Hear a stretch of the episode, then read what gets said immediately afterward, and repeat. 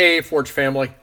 In podcast number four on the book of Zechariah, we were in chapter two and we were introduced to another of Zechariah's visions. This one is an extension of chapter 1, verse 16, where a man is seen as he goes to stretch a measuring line over Jerusalem. Quickly in the text, the angel of the Lord speaks of a huge re-inhabiting of Jerusalem so that in the, so that it overflows its boundaries. This Malach Yahweh, the angel of the Lord, is the pre-incarnate Christ who declares that he will be a wall of fire around Jerusalem and he himself will be the glory in the midst of that city. Then this angel of the Lord cries out to Judah to flee, to escape from the bondage in Babylon, as God's judgment on that land is coming. The Lord of hosts enters the vision, speaking that the nations that plunder Judah, that touched Judah, had also touched the pupil of his eye, and now judgment was coming. The Lord claimed Judah as his portion, his inheritance in the land.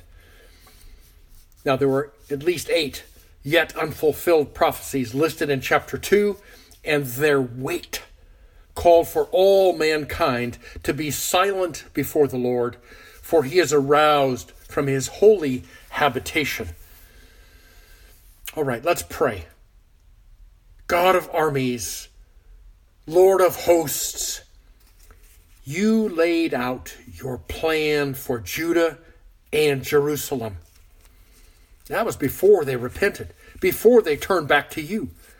Likewise, you lay out destiny for us before we turn to you, Lord Jesus. Now, Lord, we would walk in your ways, expecting your very life written within us to flow to those in need, to those with hard hearts and evil ways, to those who are lost and seeking your peace and forgiveness. Thank you that you walk with us. In Jesus' name, amen. All right, Forge. Gather before the word. Get ready to be stretched by the Lord's love and mercy for you. In chapter 3, as it begins, a fourth vision is shown to Zechariah. And there before him is, is one of Joshua, the high priest. No interpretation is offered to him. And Zechariah acts as an active participant in the vision. It appears that the Lord himself made this vision come to pass before Zechariah. He saw Joshua the high priest standing before the angel of the Lord, with Satan standing at the right side of Joshua. It appears to be a heavenly court scene. Now, the Hebrew translation of Satan is accuser and adversary. His placement on Joshua's right side is the traditional standing place for one who is accusing another in court or before the elders. Joshua, the high priest, is also known as Jeshua in Ezra and in Nehemiah. His name means Yahweh saves. Do we know anyone else whose name means God saves? See, that's that's the name of Jesus. Okay. So Joshua was uh, like was likely born and raised in Babylon, and returned with the fifty thousand members of the remnant who came from Babylon back to Judah at the decree of Cyrus. Zerubbabel was in charge of the temple building project, and Joshua was a high priest who began offering sacrifices on the rebuilt altar in Jerusalem. Here in chapter 3, Satan stands up to accuse Joshua, and the angel of the Lord does not allow him to speak. The angel rebukes Satan twice. It's a double rebuke. literally it says, quote, the Lord rebuke you, Satan. And then the Lord that has chosen Jerusalem rebuke you.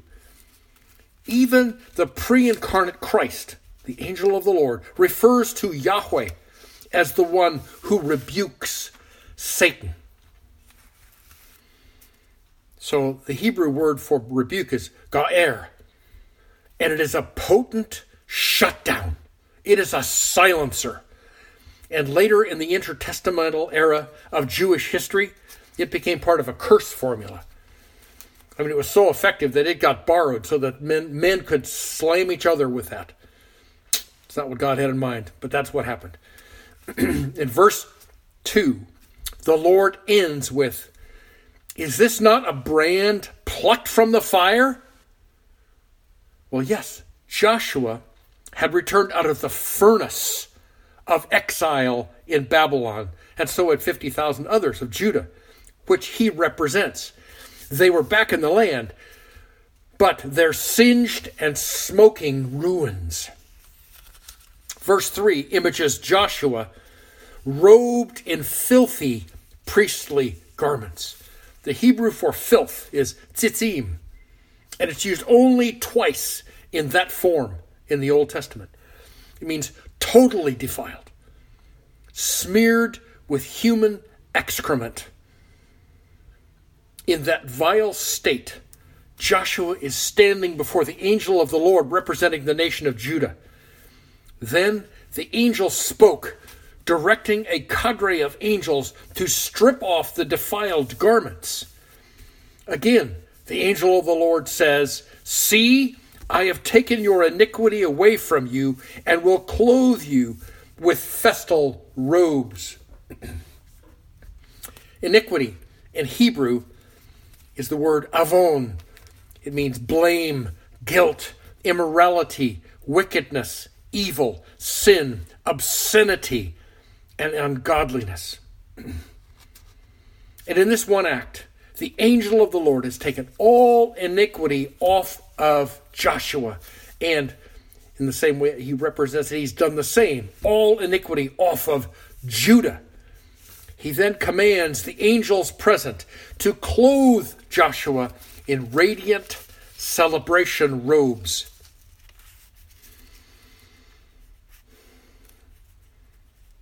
Forge family, that's what happens to us. When our sin and iniquity and filth are swept away by grace through faith, we're robed with righteousness, radiant celebration robes. Verse 5 has Zechariah jumping in. He, he, he, steps into the vision and he interacts with it. And he says, Let them put a clean mitre or turban on Joshua's head. The turban and rich robes are put on as the angel of the Lord watches. They are a symbol of the purity and beauty of righteousness. Just as Joshua bore the entirety of the iniquity of the people, now he carries the forgiveness and restoration that the Lord will impart to Judah. In Exodus 19:6, the Lord states, quote, "You will be to me a kingdom of priests and a holy nation." as Joshua is robed with righteousness, here is a short term fulfillment of the prophecy of Exodus 19. A partial reconsecration of Israel in the role as a kingdom of priests. And to put a period of emphasis on the end of verse 5. Now, note that these proceedings were of such importance to Yahweh that the angel of the Lord was positioned to stand and watch. In verse 6, as it appears in Jeremiah chapter 7, Jeremiah 29, Jeremiah 31, in Haggai chapter 2, and Isaiah 44, the same phrase is used by prophets to let the people know that the Lord has something momentous to say to them. Here also it says, Thus says the Lord of hosts. The Lord Yahweh was up in Joshua's face. The term says he admonished Joshua, which is to warn or to reprimand. Joshua, the Lord of hosts says, If you will walk in my ways, and if you will perform my service, then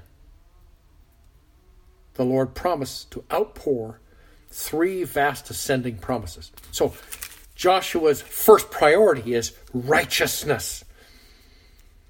And second, to fully accomplish all the duties of the high priest before the Lord.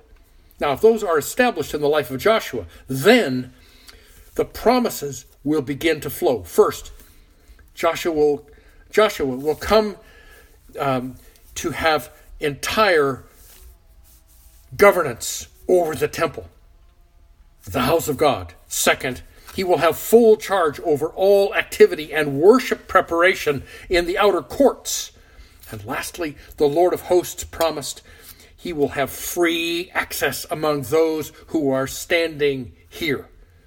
So, who was standing before the Lord? Joshua and the angel of the Lord? It was a cadre, a band of angels. The Lord was promising Joshua access to the heavenly courts, to the third heaven. This passage notes a big step up in priestly leadership in the Old Testament. Ultimately, Joshua's priestly position points to Christ, who is the mediator and the intercessor for us. Let's, let's read Hebrews chapter 4, verses 14 to 16 as a summary of that. Hebrews 4:14 says, "Since then we have a great high priest who has passed through the heavens, Jesus, the Son of God, let us hold fast our confession. For we do not have a high priest who cannot sympathize with our weaknesses, but one who has been tempted in all things as we are, yet without sin. Let us therefore draw near with confidence to the throne of grace, that we may receive mercy and may find grace in help, grace to help in time of need. In verse 8, chapter 3 of Zechariah, the Lord of hosts, followed by the angel of the Lord, commands Joshua to listen. The verbal form of this word is seen in Deuteronomy 6, where it says, Hear, O Israel. Remember the Shema? Hear, O Lord. Hear, O Israel. Excuse me. Hear, O Israel. The Lord our God is one. And likewise, that command to listen is given to those priests, his friends, sitting in front of Joshua. Then the angel of the Lord turns to those other priests, saying of them that indeed they are men who are a symbol Hebrew word for symbol is mopheth. A sign, a wonder, a marvel. Similar scenes are to be found in Ezekiel, who is gathered with the Lord's servants, chapter 8, 14, 20, and 33. These priests will be a sign that momentous change is coming. And by their very lives, they will be a sign a wonder, and a marvel. It is immediately after this sign, wonder, and marvel mantle that is laid on the priests that the Lord says, Behold, I am going to bring in my servant, the branch. Literally, the sprout. Branch is one of the most used messianic titles. Both Isaiah and Jeremiah wrote of the Davidic branch the sprout out of the stump, seemingly dead stump, of David's monarchy and descendants, speaks of renewal, life, and vitality with hope. And all that culminates in Christ. Remember when we studied the servant Psalms in Isaiah together? There, Yahweh speaks of his servant, the Eved Yahweh, the servant of the Lord, the Messiah. Zechariah envisions a single descendant who would display and execute justice and righteousness in Judah. Verse 9 begins with, For behold, now we've gone from listen to look. Behold, the stone that I have set before Joshua, one stone with seven eyes. This statement by the Lord has set the fox amongst the chickens. Okay, the, the chickens being Bible scholars, they have posited many interpretations of that stone with seven eyes. It could be a capstone in a building, a jewel in a priest's breastplate, building materials for the temple, a metaphor of the temple itself, a rock in the Holy of Holies, an altar, the holy mountain, the Messiah, the kingdom of God, and the nation of Israel. That's just a, that's just a few. It's a handful of those posited interpretations. And each one of them, each one of those interpretations has some merit, but none of them fit the context. The stone remains without interpretation to this day. The second sentence in verse 9 speaks of the, speaks, uh, of the Lord of hosts engraving an inscription on the stone. Where else did he do that?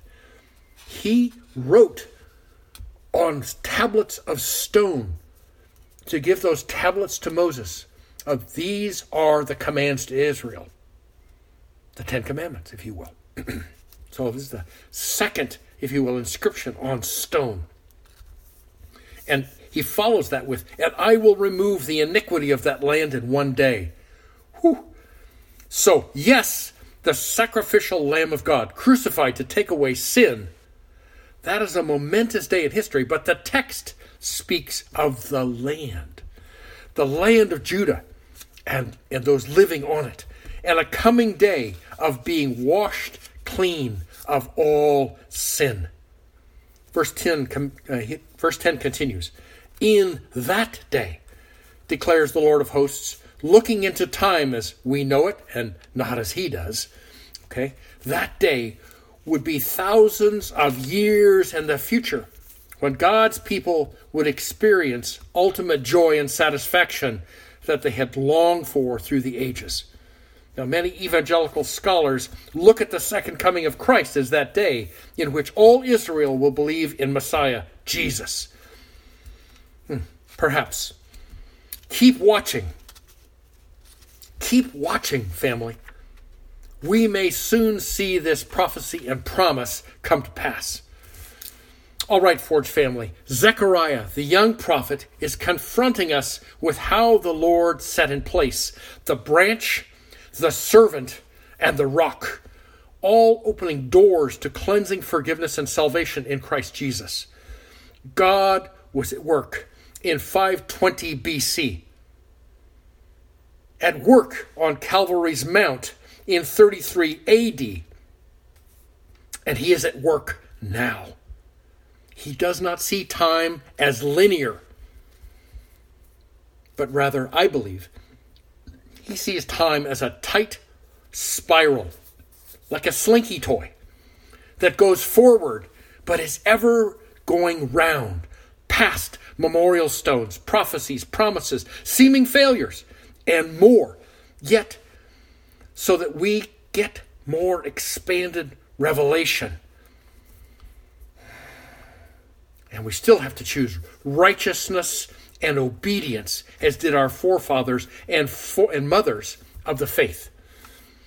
We get a measure of that promised joy and satisfaction now by grace through faith. Jesus is enough and more. Let's pray, family.